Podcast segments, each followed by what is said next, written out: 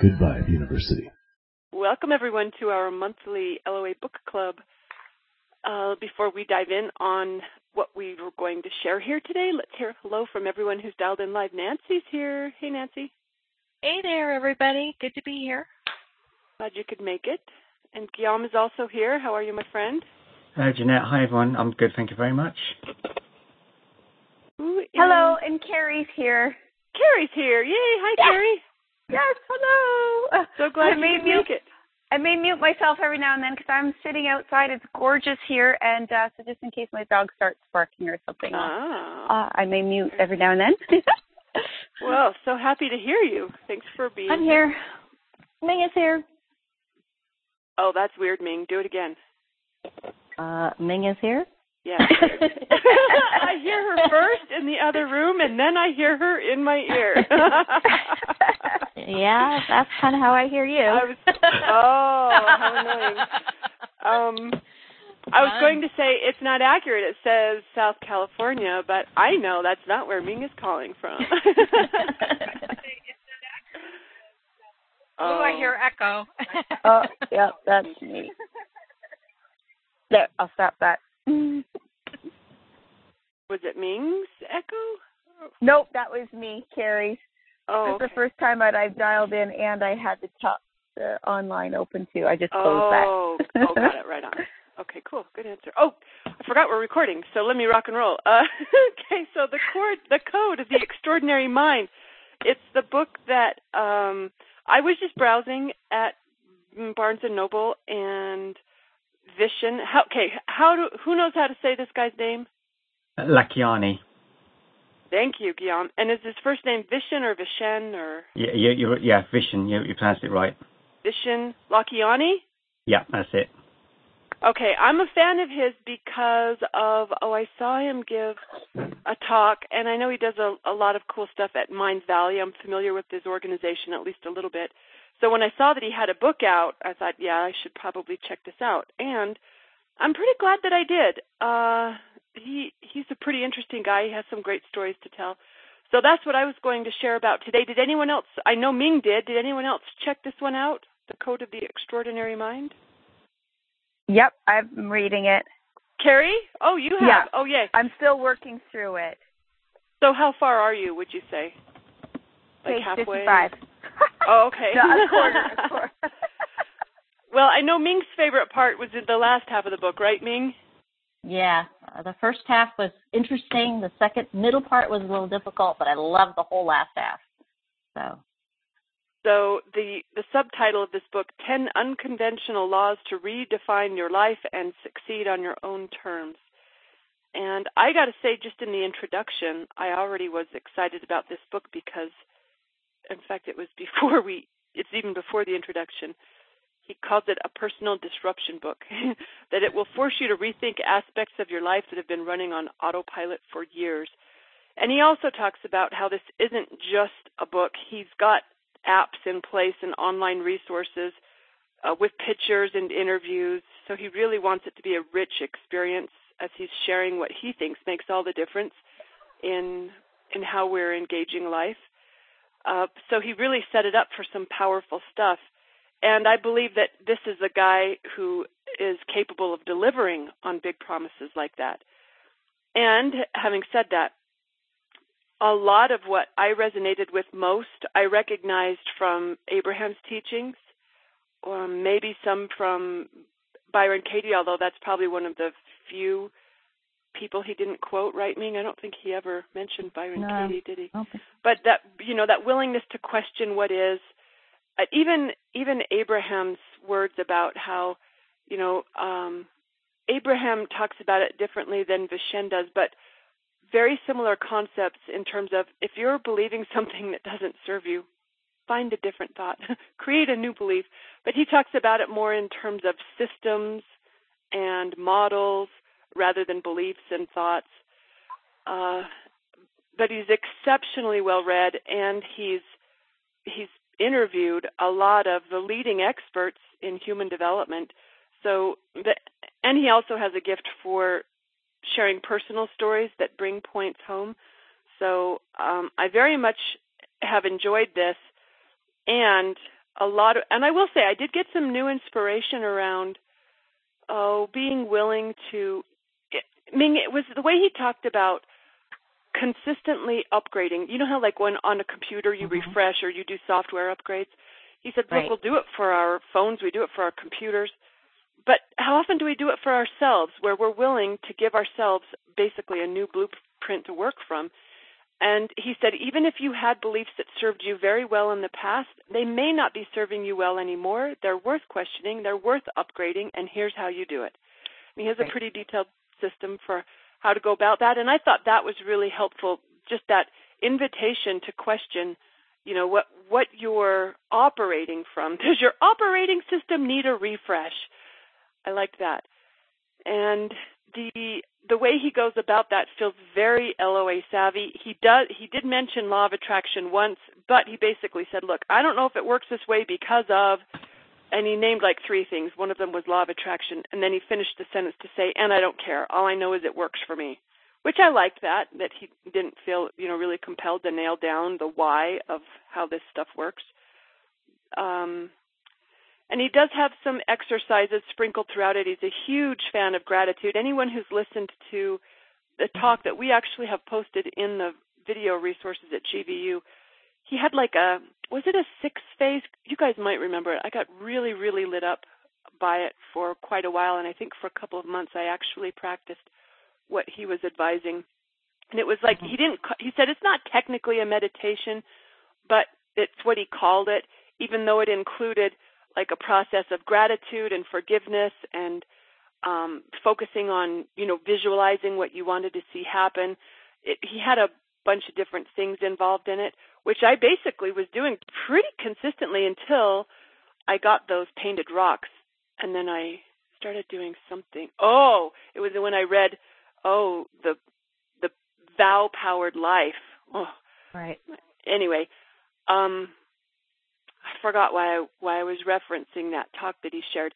Oh, because he's a huge fan of gratitude. That's one of the exercises that he in, asks people to go through. One of his most powerful concepts in this book, I felt like it could have come straight from Abraham's teachings, which uh, he, Ming, it's in that. You know, remember the four quadrant thing where he's hang on i'm going to find i'm going to be able to find it really quickly i'm not going to go through this book page by page i don't think oh there we go so he says he calls it the four states of human living and it's based on whether you're living in the now uh, or whether you're focused on the future and whether you're happy now or waiting for to reach your goals before you're happy Mm-hmm. and he talks about, you know, the negative spiral. It's where you're not happy now and you don't have any vision for the future. That's a really bad place.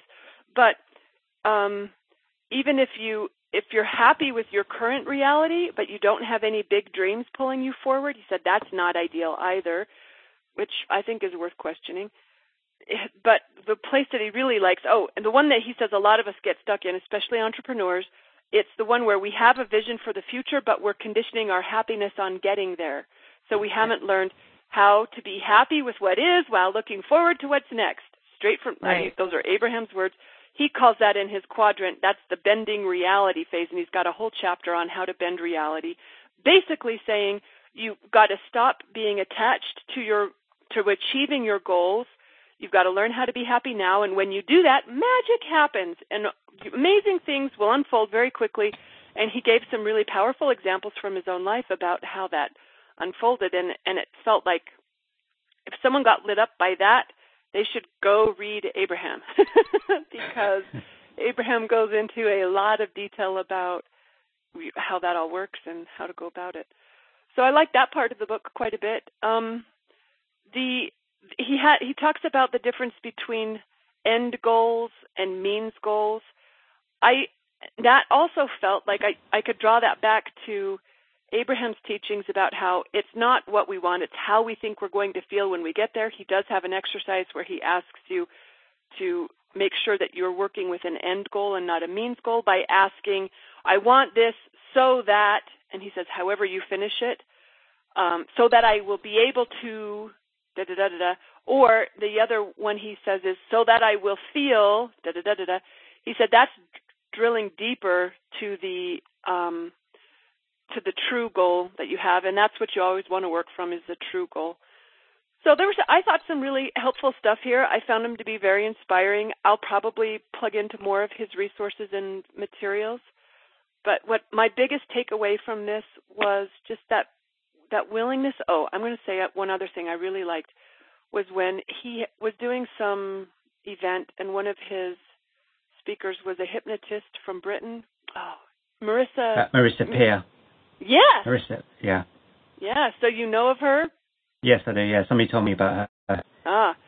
Well, he was pretty impressed by her. Uh, apparently, she was like voted the best speaker of the event or something, and he had a after the event was over, he had a private session with her where she oh he had had a he had had some abundance limits. Like he his company was making a quarter of a million dollars a month but he was losing five grand a month or fifteen hundred or something like that. Like he was although a lot of money was rolling in it was not profitable. I i'm ming if i don't have this right tell me. Or carrie if this if you've read this part um tell me if i got that part wrong. But anyway he he did this hypnotist the session with the hypnotist and she basically said this is happening because you don't oh no i'm getting the monk mixed up. The monk told him he was not enough. I'm getting the hypnotist mixed up.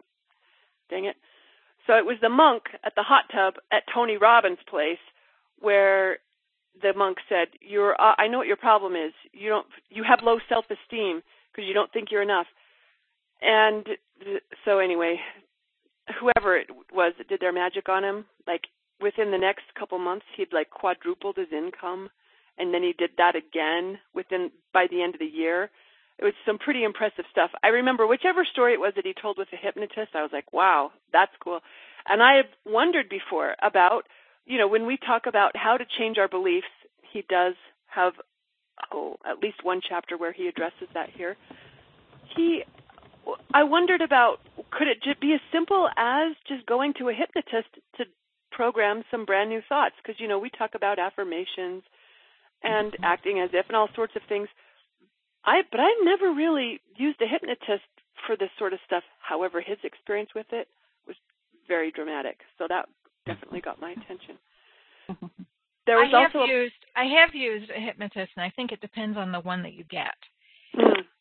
Because in my experience, what happened was I went so deep so fast that um I didn't want to communicate.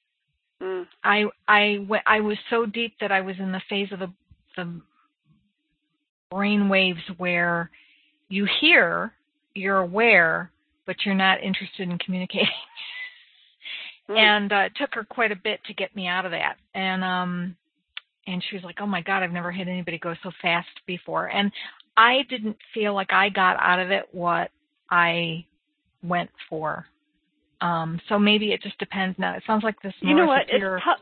It makes me think of coaches, Nancy. Like you know, you could if you had an experience with one life coach that you didn't love, that wouldn't mean life coaching doesn't work for you. It might just be an invitation to try another. Right. Right. So you're probably right yeah. about how there's a, a a variety of different experiences available to us through. I used one before. What was and your experience being? Um, I thought it was interesting because I was it was somebody I knew, so I trusted her, and she said she does hypnotherapy and she's certified. She's in the UK, and I thought, oh, well, let me check it out. So I wanted at the time I wanted some help with diet. I was kind of out of control. I was eating like I counted. I was eating pasta like I don't know, maybe some uh, I don't know. It was crazy, like seven times a day or something insane like that. I was like, I don't know why I'm, I'm like addicted to pasta. So I was telling her I wanted to kind of work on my diet and see how that see it would work. So she told me she goes and I said, you know, I'm not gonna like you're not gonna like control my thoughts to where you know. And she said, no, it doesn't work like that. So what she did is she led me through a meditation. I was sitting on my couch. I was with my dog, and I, I thought, oh, this is interesting. I am wide awake, but it was kind of like actually going through a guided meditation. So um, and she kind of just had me repeat a few things or I don't honestly I don't remember what she did. But it wasn't I don't remember feeling like I fell asleep or it wasn't even like doing a Reiki session where I'm kind of out of it or whatever. But um I she guided me through this meditation and actually after it was over I honestly felt like well, I don't think she did anything. But what was interesting is that when I went back, when I went to work, I started getting a headache. And I wrote her and I said, Hey, I'm getting this headache. And she said, Well, you're releasing. So just kind of take it easy and blah, blah, blah. I have to say, she cured me. I mean, I don't, I don't go crazy now. It's like it somehow it worked. I just my I'm very more balanced when it comes to my eating. So she was like, "Hey, you want me to work on something else you eat, like sweets or something?" I'm like, "Nah, that's okay." but Candy did. Candy actually did it with sweets, and um because she told me she realized she was addicted to sugar, so she actually went through the same meditation kind of thing, and it worked on her. Same kind of thing. She said she didn't fall asleep. She just kind of went through this thing, and to this day, she's she doesn't and I I used to see her eat like tons and tons of sweets like all all day long. So wow, right, it's just it's interesting. And I didn't fall asleep either. I was very aware, very very awake the whole time, but I just I kept thinking, I'll answer her in a minute. I'll answer her in a minute. Yeah, it's okay. I just felt like, yeah, it doesn't matter. It's all, it's all good. It's all okay, you know. but um I also I remembered now that I also had done some um uh, hypnotherapy with a woman by phone down in Southern California. So Ming, your sessions with Carolyn were in were by phone, right? right? And yes, Candy's yes. as well. And I, and this other gal, I did sessions with her and what she had me do was lay on my floor. I was in my office so and I was on the phone, so she had me lay on the phone on the floor with my phone up to my ear. and then and then she um you know did the hypnotherapy and I enjoyed it. I I I really enjoyed it, but um I had decided to try someone local just to see if the experience was different. And I think the I think the gal that I chose here locally was trying to be a coach as well. And you know, when people are first learning how to coach and they don't understand, you can't just tell people what you think. You have to let them find their answer on their own. You have to guide them toward finding their answer.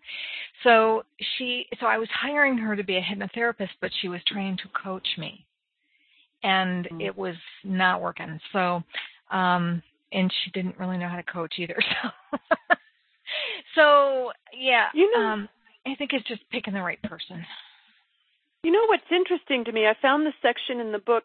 Carrie, you're almost there. It's on page like 71, where he talks about the hypnotist in the hotel room.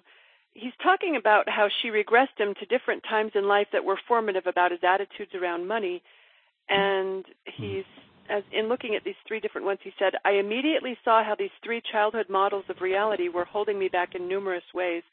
My beliefs that it was dangerous to stand out, that being a good teacher meant not having wealth, and that I'd hurt or disappoint others if I asked for more, all were undermining me. I had never even realized I held these beliefs. When the beliefs were removed, oh, so she must have done that work. Massive changes occurred in my life. What happened in the months afterward was incredible. Because my belief about standing out disappeared, I started speaking more. Almost immediately, I got two major speaking engagements and my biggest speaking payment yet. I got on camera more and hired my first PR firm. It seemed as if requests for interviews and appearances came out of nowhere. I made the cover of three magazines, was more active on social media, and saw massive rises in the number of followers I had on Facebook. And he gave himself the first raise he'd had in five years. He said the result in just four months, I doubled my income. My business began to grow too we hit new revenue milestones. It turned out that not only had my beliefs held me back, but they had also been holding back my business and everyone who worked for me. These experiences proved to me how erasing old models of reality can have a profound impact on our lives. We know this, but th- the process of getting there through a hypnotist was interesting to me. So, um, yeah, I I like that part. You know what that he, makes me also wonder too is it makes me wonder if he was he was ready to make that shift, and it just happened to be that a hypnotherapist was the uh, avenue. No doubt. Yeah. He, that his guides, you know. Well, he probably had all that contrast, right? If I'm remembering uh-huh. his stories right, that it was then that he was like kind of frustrated with how much money he was losing. I, I don't know. He told a lot of very personal stories with, you know, details that which I really appreciated because I I always think you know your teaching comes across better with a with a story to go with it. he's got a right after that. He's got a section on how our beliefs influence others, which reminded me a lot of the podcast I just just did with Tony Wrighton in the UK about how my our expectations of others affects our experience of them. Mm-hmm. And um, he invites us to, you know, be careful with what we're programming our children with, and shares nighttime exercises to rewire beliefs. So this is definitely right up a conscious creator's alley, even though it isn't specifically, you know, talking conscious creation and manifesting and law of attraction. It was it was definitely compatible. Would you say, Carrie and Ming, that you're finding it? You found it that way as well. Yeah, totally. He uses a lot of the same types of things we talk about as far as the joy and the gratitude and even his affirmations and his meditation and he ends the book kind of pretty much saying that what he does I mean basically what he does is meditation. And um he talks about you know and his, gratitude but gratitude, gratitude is part of his meditation yeah. Yes yes and gratitude and his forgiveness and you know things that we've been talking about in GVU as well. Um he I liked at the end where he talks about he's got three expanded goals that he lives by, and one of them is I will always be surrounded by love. Two, I you will know, always have the most beautiful and amazing experiences. Three, and I will always be learning and growing. It's interesting how he landed on that because he was talking about how, you know, his original goal was to be in love with his wife forever, and then realized oh, exactly. well, that would might be at some attachment to, you know, some specifics that may not be within his control, so he changed it to be surrounded by love. I thought that was exactly. very forward thinking of him. But I got a question for you, Ming, about you know the way he in that that quadrant, that four quadrant one where he's like the current reality trap. It sounded like he's got strong thoughts that we should that if we're really optimizing, if we're really thriving, then there's a bigger vision pulling us forward. We're not just happy with what is and not engaging any, you know, bigger dreams in life it sounded like he had some pretty strong thoughts that when you're plugged in properly, when you're living in the sweet spot, you have big dreams for yourself and humanity, and you are, you know, doing what it takes to bring those to, into reality. And I kind of, oh yeah, I, I, I remember having some judgment of my dad when he retired that he didn't seem to be doing anything other than enjoying life. yeah. like, but what do you do, Dad? Like, what do you do? Shouldn't you be sharing what you've learned or learning more or building something new or working on something else? And boy, he just never for a single second felt inspired or he hasn't anyway that I know of to to do mm-hmm. that. And so when to, when I saw it, it there was a, a fair amount of content devoted towards helping us create those bigger dreams. It I I wondered, look, if I'm just happy sitting on my couch, right? Go for it, girl. But right. the hypnotist, like someone someone asked the hypnotist, but what if you know you get just so happy with life that uh, or, or oh, I think this was the I am enough belief they were working on, and someone said, well, you know, because for so many people, it's you know they're striving to become more that drives them to engage the projects that they do that often make the world a better place. So what would happen if a person believed that they were truly enough just as is? Wouldn't they just stop doing anything? And she said it's the exact opposite. That it's the person who's who feels that they're not enough that is afraid to engage work and the one who knows that they already are that they feel the inspiration to pick up something big and new. Which I understand that, but the it seemed to me that there was like um a belief that if you're fully if you're fully actualized or whatever, you're you're working on something new and big. And I do have a question mark in my mind around that. Ming, do you have any thoughts on it? Yeah, I thought that was interesting because he does make a point of making yourself, if you want to tap into that extraordinary mind of yours, right? And then he says, make a difference and don't, you know, what he made one comment where he says, don't mess it up for the next generation, whatever you're doing, you know? so, but he does really say, and then he talks a lot about fear too, remember? So he says, you know, the fear just really holds you back. And if you really, if you he, you're here and you really plug in and you do these things and, and you pra- make these practices and you, this is what you want to create. And he even talks about, yeah, you want to make money, but you know what? It's not even about the money in the end. It's really about being happy. And He quotes Dalai Lama saying, well, the Dalai Lama would say you can't really do anything if you're not if happy yourself. You can't go help those people anyway. So mm-hmm. I think he taught he goes back and forth, but I know what you're saying because I think he's saying, you know, you can do something really, really big, big in terms of yeah. affecting the entire planet, you know. And it's clear he has big dreams for himself and has achieved a lot of them, not just for himself, but for the people that he impacts. But I I don't know that every if you don't have some of those your own, then you know you're you're not making the most of your life. I would I would question that because I well I know this from Patah's work where Patah says you know there isn't anything that you have to do. It's it's enough just to be here. There isn't anything that we're supposed to be doing or you know we're not falling short of our of our potential if we aren't doing anything other than just enjoying our time here. So right. He seems right. wired differently. Yeah. And there, and that's an important point that you just said there, Jeanette. He's wired differently because mm-hmm. I, because people like Vishen and Oprah and some of these other people that are big big names, Tony Robbins and you know the big big name people. If you look into their numerology, I can pretty much guarantee you they are either number nines or number ones. Mm-hmm. Nines are public. Uh, Oprah is a nine. Um, nines are public people. Their life is is out in the public in the public eye. That's why they're here. You know, ones are leaders, right? So the the people who tend to be the ones who've got these big dreams that got to get out there that tell you that you should get out there and you should live your big dream. There a lot of them are nines and ones. And um and you know, if you're talking to somebody who's not, they may still have passion, but their life is is they they're here to channel their energy in a different way. And it mm-hmm. doesn't make them wrong if they're living in a small town and their circle of friends is like 200 and they're happy. You know, it doesn't mm-hmm. make them wrong. It's just everybody's here for a different reason and and I think sometimes and I know I've been guilty of this myself, we think that what we're here to do that everybody's here to do the same thing. Mm-hmm. And that's not, you know, that's yep. N- not true. Worth remembering. So. Worth remembering. But for anyone who really did have dreams like or desires or aspirations to do something huge, I think they'd find his work exceptionally inspiring. Mm-hmm. Ming, what did you feel that was difficult about the middle part of the book? Uh, the the middle part of the book, he talks about a lot of exercises.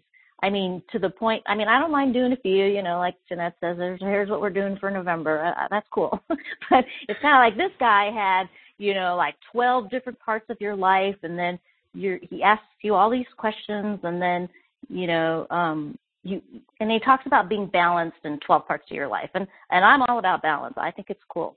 So, but I kind of was looking through them. I was telling Jeanette, look at these like different topics he's got. He's got this and that, and then and then after that, he goes and he tells you again in these 12 questions or in these 12 parts of your life, do blah blah blah blah blah. And I'm I'm just not. I used to be, you know, when I was in school, I'm really good at doing that, but now in my spiritual kind of life, it's I like the joy part. I like the part that he's talking about gratitude. I like the part he's talking about you know, have a vision, follow your vision, follow your highest joy. You know, do you know, it's not all about the money, but the money still comes. I mean, that kind of stuff is, is resonated with me, which is why I like the end of the book when he's talking about bending reality because that's cool because you know it reminds me of talking about time and you know when we can bend our own reality. But yeah, the whole middle part I had a really hard time trying to get through which slowed me down. I was thinking I wasn't even going to get through the book, but he just talks about, okay, you have to do this, this, and this, and this, and and you know that's. Then I was thinking about my brother, my, not the one in California, but the one here in, in Washington, because he's always pushing himself. He does marathons and he he does this, and he's always telling you you got to push yourself really hard. And I was reading this book, like you know what? And he's an entrepreneur. He's a CEO of his own company and I thought my brother would totally love this book because he and I always kind of hit heads because I'm always talking about you know the law of attraction. He he doesn't really believe in the law of attraction, but but he's always he's really curious in terms of what I how I do what I do because he sees what I do is very successful and I'm also very calm and he's always stressed out. So, but I think this book probably would be good for him just because it probably it's, it's like his personality. My brother would totally love this guy if if he hasn't already read this book. But he may even do the exercises. But um for me, Nancy, it was kind of just like, mm, it's just you're not going to get me to do these. So I was I, hoping that I, I could get to the end and not, you know, have to do them. I and that might be because this wasn't a book that you were inspired to pick up, but you know, one that I had said, "Hey, here's what I'm reading this month." I bet if you had been drawn to it, you'd have had a different experience of it. Because I personally didn't feel like he had a lot of, uh, like too many exercises, but um, but it, the last part of the book, for, I didn't really engage me, and I think it's because I'm not one who's driven by a big fat dream or desire. I my big fat dream or desire is learn how to be happier than I already am. uh, mm-hmm. and, and I don't necessarily have that attached to I don't know, any my work or what I'm creating in the world. So hey, at Jeanette, least not now. Maybe after reading this, maybe everything will change for me. You never know. I just barely finished it right before we, di- uh, like an hour before we dialed in. So.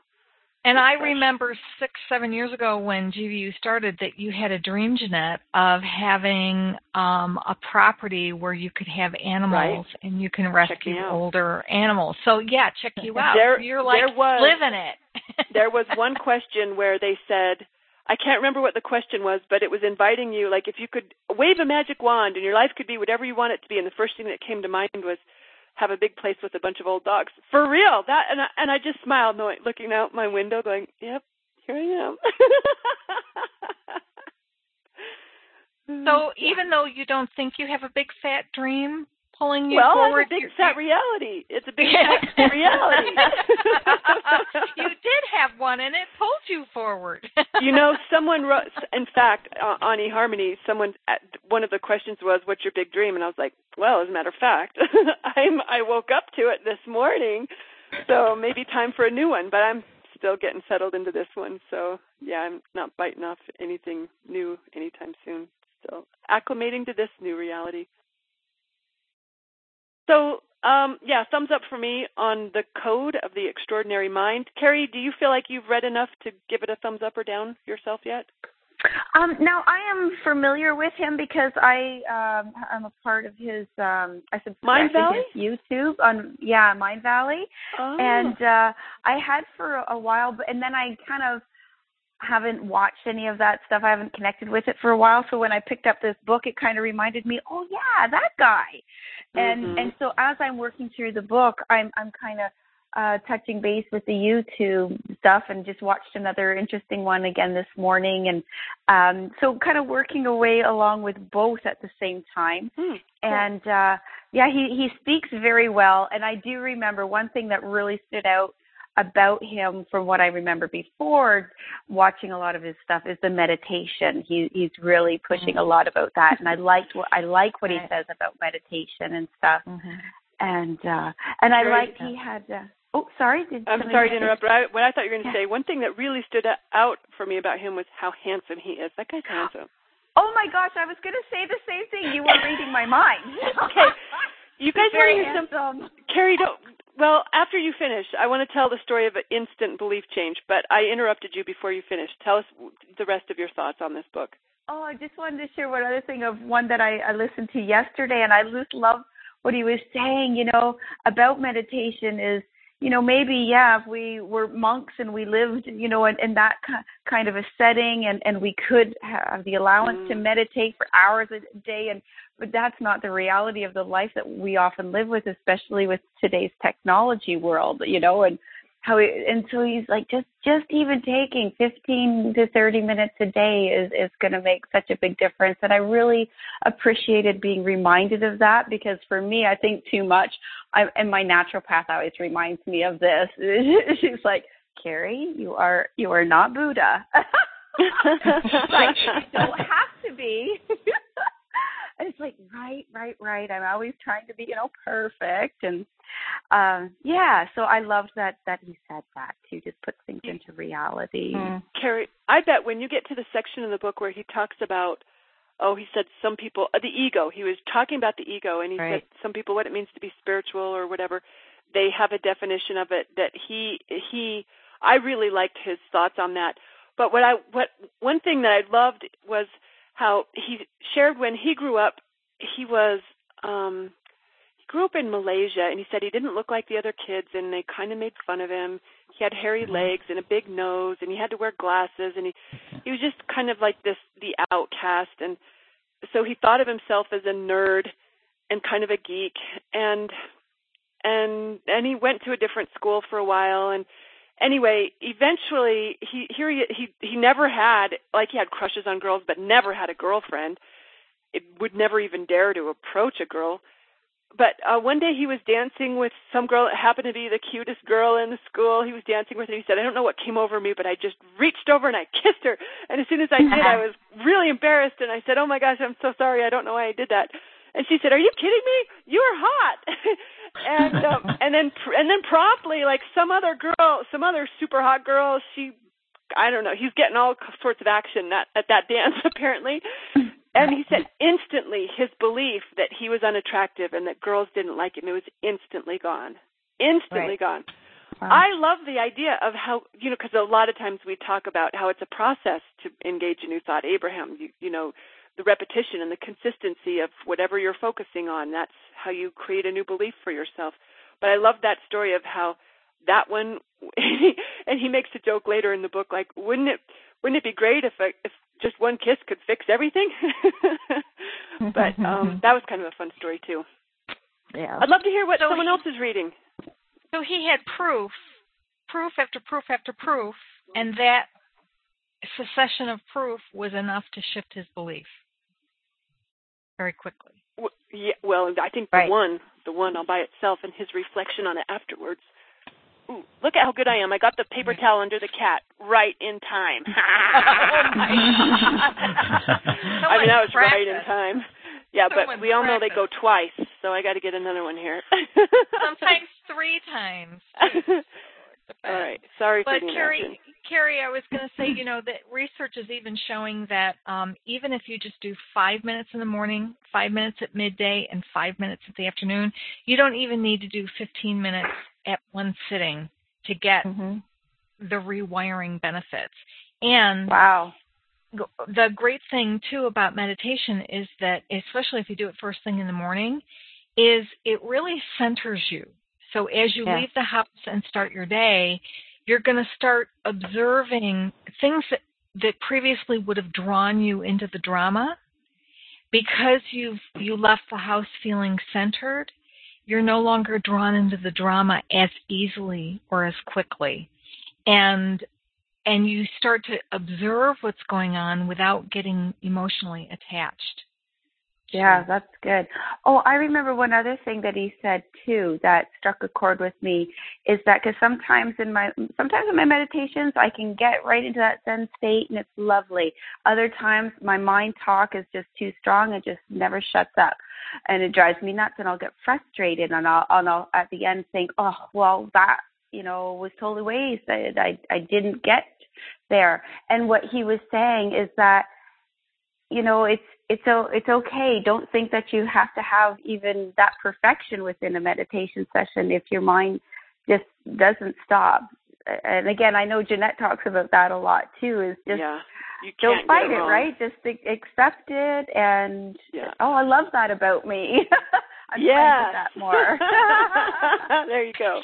Yeah, and you know the thing is, is that if you just show up, that's what really matters more than anything. Because um, yeah, there's days where it doesn't, it's not so great, and other days where it feels like nirvana, and you just take it as it comes, and and then you get to a place where you just really enjoy it and really appreciate it.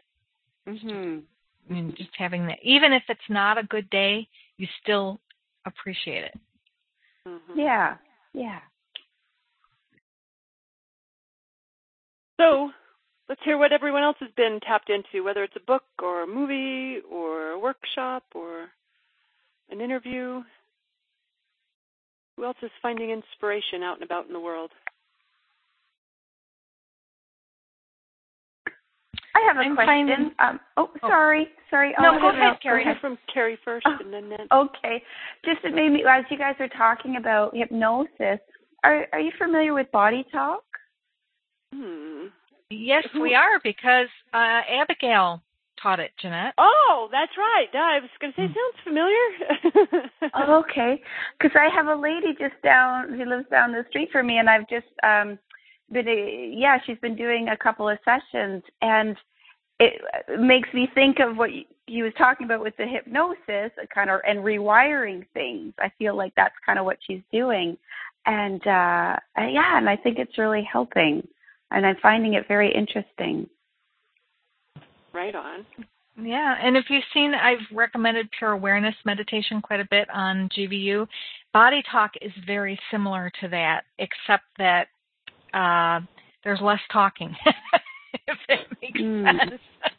Okay. It's like instead of instead of necessarily talking to your body, you let your body talk to you, but then mm. you go into the energy of your body and actually feel the energy of your body and then expand it out. So, um, so it, it's actually a platform for um, going into other things. And Jeanette, weren't didn't wasn't that what what inspired um, Slacker manifesting? Slacker manifesting because Abigail was talking about how once she started doing this, she gave herself permission to just totally relax, and then everything started coming together. I I remember the story as it wasn't so much she gave herself permission, but she had just worked herself into such a state of exhaustion she didn't have a choice other than to lay down for five Mm-hmm. days because she had mm-hmm. she was just so overwhelmed. It it she she worked herself into a pretty big hole, and in that process of laying down for five days, and I could be remembering the story wrong, but uh, that's when all sorts of magic happened for her, and she realized the magic of non-doing, slacker manifesting. So she started doing it on purpose after that.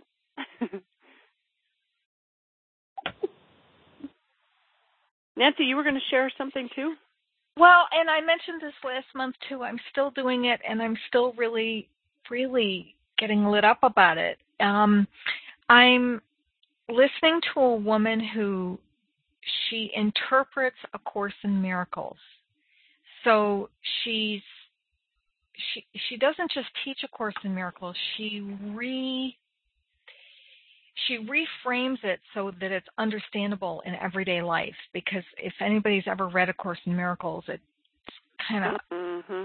esoteric is mm-hmm. you know yeah. saying it mildly um but she reinterprets it and i've been listening to her um audios where she goes passage by passage by passage through a course in miracles and and reframes it and it gives explanations for how you can use it in everyday life. And I love it because it's taking all the stuff I've learned from different places including Abraham and Neville Goddard and you know unity teachings and all these different things. It's t- taking it all and bringing it all together kind of in one um philosophy or way of looking at life. And and ironically or maybe not so ironically in the middle of all this so i've been doing this for maybe a, a month and a half or so now um a couple weeks ago the guest speaker at my local unity is this guy who's famous for writing books about a course in miracles. His name is paul hasselhoff. And he came to our unity and gave a talk about about how unity and a course in miracles are made for each other. And I had already been discovering that. I was already mm. realizing that through listening to this other woman um, do her her teaching. So anyway, I'm I'm still really lit up by that and enjoying cool. it. And in, and and it sometimes at the end of um you know a, a passage she'll give like a little prayer or a way that you can let go, a way of releasing uh, and so I've been practicing and playing with all those and finding them really helpful. And yeah, and it and it kind of it it kind of brings in gratitude and forgiveness and awareness and all mm. different things all at once. It's really I'm, I'm loving it. Mm. Really helpful for everyday life too. Cool. I know what you mean about A Course in Miracles being a little I, I, a translator would be a really good thing. Oh yeah, I mean, for years I couldn't even get past the first couple, you know, days, and it's a 365 day thing.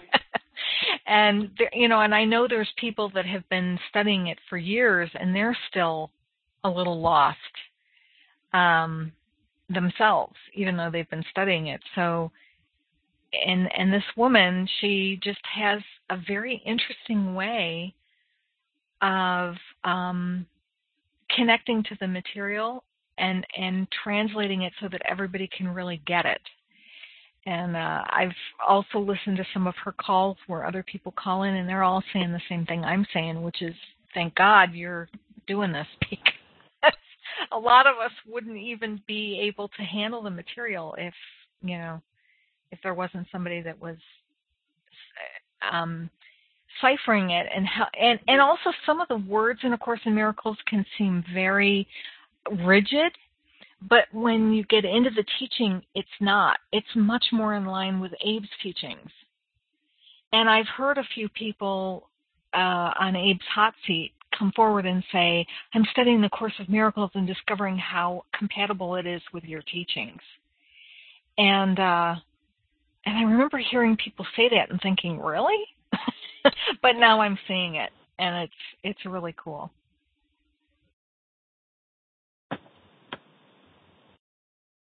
Anyone else reading anything good?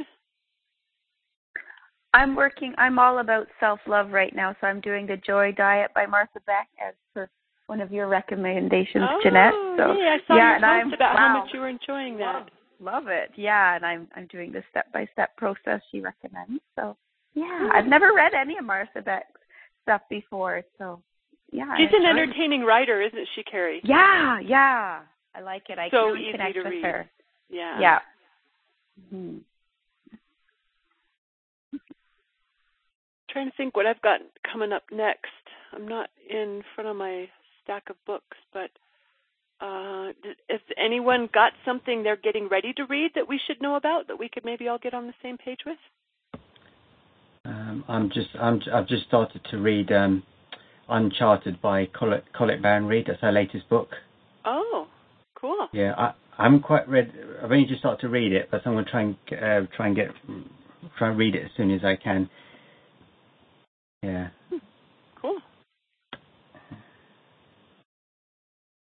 Right on. Well, I guess maybe we're having a short call today then. So. Oh, sorry. One question. Have any of you read The Mastery of Love? Ooh, by who? Don Ruiz. I, oh, I, I don't I think not. I'm saying the same one. The guy, same guy who wrote um, The Four Agreements. Love that book too. Do you know that book? I know the uh, Four Agreements, but I didn't yeah. know. I just read one by the by that guy's son. Nancy, what was ah. it? Didn't we review it? Yeah, I think you did. Don Ruiz Miguel, right? Junior. Yeah. yeah. Uh, but it wasn't a, Mastery of Love. It was something else. Yeah. So how well, that it was love, uh, Carrie? it was Vish Vish Vishen. Is that how we say his name? Yeah, I think it, so. Yeah, it was one of uh yeah to this morning um in one of his talks, and he made reference to the mastery of love. So uh yeah, I, I made a note of it. I think I'm going to touch base with that one at some point time soon. You know, that was interesting. The list of books that he recommended for the different areas of life. He had one exercise that Ming didn't love. no, when Ming told me about it, I was like, "Oh, that's a lot of areas to evaluate." It's something like 12 areas of life. And um and then he had a section where he said, you know, for any area where you might want to be doing more in, he had a book recommendation and it was interesting to see what he had I will say this: in uh, somewhere in the book, he quoted Mike Dooley, and I think, well, Ming, did you say it was in the appendix that he listed Esther Hicks, or I think I saw him yeah. reference Esther Hicks somewhere in the text itself, but he wasn't like, yeah, yeah. He never mm-hmm. said Abraham. Mm-hmm. I'm trying to find that list of books just because. Yeah, I'm looking uh, for I'm, it too here. Yeah, I want to hear everyone's thoughts on on the books that he recommended.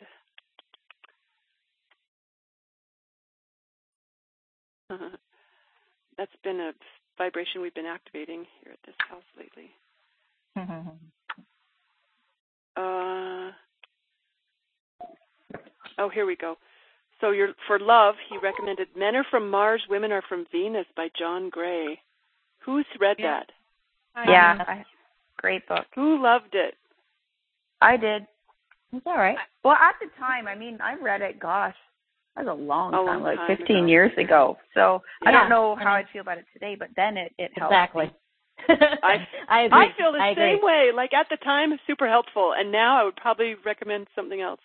Yeah. yeah. I probably would recommend Five Love Languages. I, I Yeah. find myself asking a bunch of these new guys. I'm like, "Do you know your love language?" Hmm. yeah, I would agree. I would agree there. on on friendships, he he recommended How to Win Friends and Influence People by Dale Carnegie. Mm, On adventures, that was his third category, Losing My Virginity by Richard Branson, which I have not read. Has anyone read that? mm-mm. No. No. Your Environment, his recommendation, The The Magic of Thinking Big by David Schwartz, which I disliked so much I stopped reading. Wow. Right? And did, I must and have been didn't it must say, have been my mood. I don't know. And didn't you say, Jeanette, too?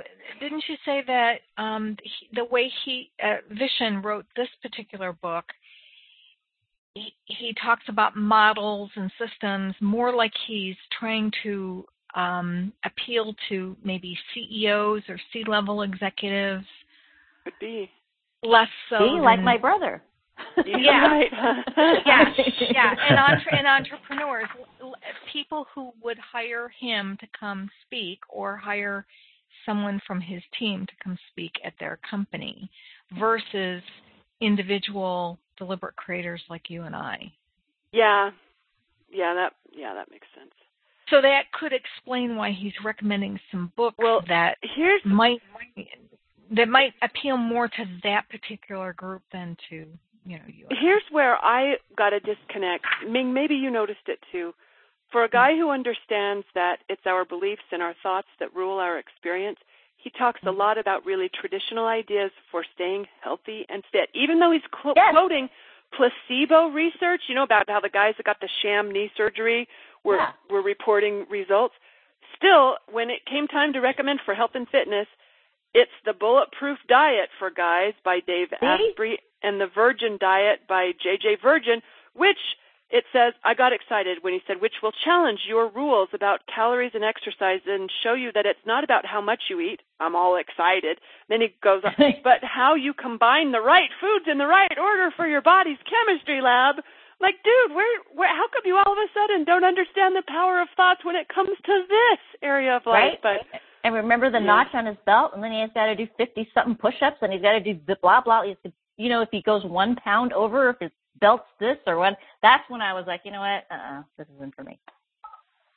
so, oh, here's a, on the intellectual life. He said, what better way to optimize your intellectual life than upgrading your learning systems?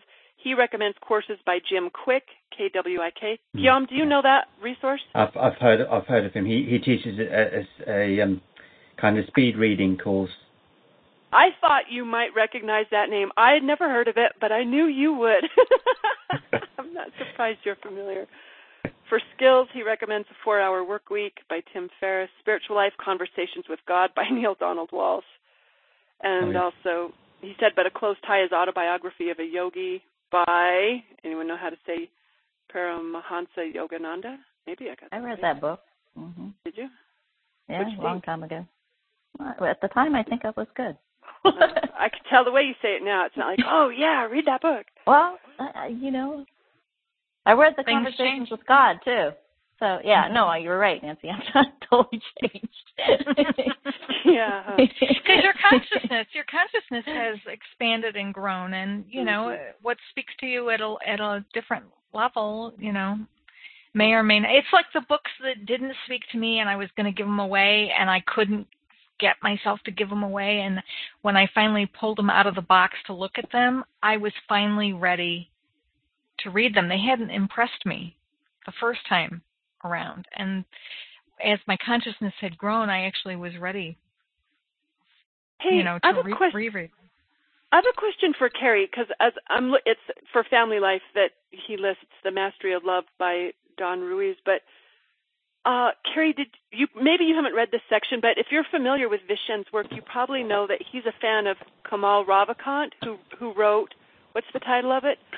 Oh, I wrote that one down too. Um, love yourself like your life like your, depends on it. Yeah, yeah, yeah. I, yeah, I was looking that one up this morning too because you're right. He recommended those two books. Yes. Yeah.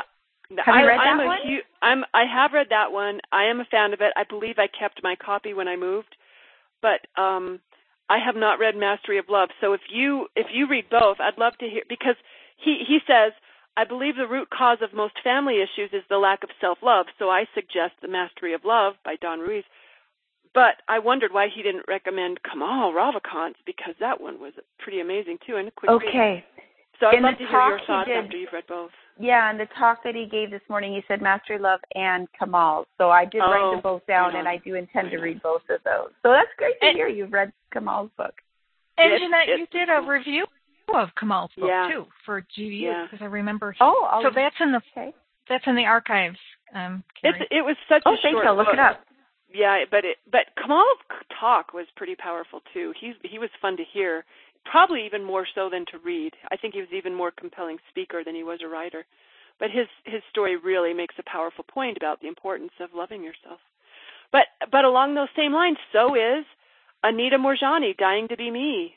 That's another Mhm. really her experience just really spotlights um, in a dramatic way how important it is to be true to ourselves and to you know put ourselves first. Oh, I'm writing that one down. Good. Did you guys see the um the podcast that I had shared? It was a Charles Eisenstein podcast I shared um about Oh. No, science, I the hadn't- crisis of science. I hadn't watched it yet, but then I saw some other resource I was all excited about. Oh, Jackie shared an article with me on adrenal fatigue that I loved so much. When I looked up the author, I went to his website, and that author had had done that interview. So I got to listen to it because it crossed my desk twice in like 48 hours. Yeah, so it was a podcast, so it was not a video. It, Mhm. Um, and and actually, I found it actually kind of hard to listen to Charles Eisenstein. He's a great writer, but when he talks, he's halting. Like he'll say two words and then stop for five seconds, and then say three more words and then stop. So I found it a little bit uh, challenging. But Rupert Sheldrake is, um, and I think he's a sir now. But Rupert Sheldrake is a, bi- a biologist and researcher and an author who he's the guy who uh, did the TED talk about dogs, the study they've done about dogs waiting for their humans to come home, and um, they've discovered that animals know when we're still at work and we're thinking about coming home, like we're starting to close down our files and mm-hmm. prepare to leave the office, the dogs already know that we're coming home. And they start, you know, pacing the house or going to the front window to look or wherever it is that they usually greet you. They go to that door or that window. And he's the one that had done the studies. And here he had been this, you know, highly, highly respected researcher and biologist. And when he started discovering um, the observer effect in his own uh, uh, research, he it started making him question everything, and he changed the direction of his research and started looking into what is considered para psychology, para, paranormal psychology, and there's a lot of people now that's that are claiming that he's um, he's a pseudoscientist, and yet he's this guy who had been respected for decades for his work as long as he was doing what was considered you know acceptable research. But he was talking about how okay you've got the the observer effect that says that the minute someone is observing a uh, any kind of experiment, it alters the experiment. You've got the placebo effect that in many many cases the placebo is working better than the actual drug being tested, and in fact in most cases. And he went on to say that they're finding now that virtually none of the studies can be replicated. Now the whole Mm. idea behind science is you have you have an exercise, a, a, a an experiment, and then other people have to replicate it in order to prove it true. Well, what they're, what they're finding is Right. they can't they can't replicate. And he said this is this is an absolute crisis in science because it's showing us that what we thought was sacred isn't sacred. And and then he and Charles got into this other uh, mind altering conversation about um, what this means, the implication of all of this, and and consciousness, and yeah, it was fascinating. Fascinating conversation. Yeah, I'm going to tune into that. Thanks for sharing it. Yeah. Yeah, so I saw somebody recommended Dr. Axe to you. AXE. Mm. Uh, around the, the conversation about the um, uh, adrenals. Adrenal. Mm. I take somebody had recommended that, but is I, that the guy no. that had interviewed Rupert Sheldrake? I'm not ringing any bells for me. I don't yeah. know.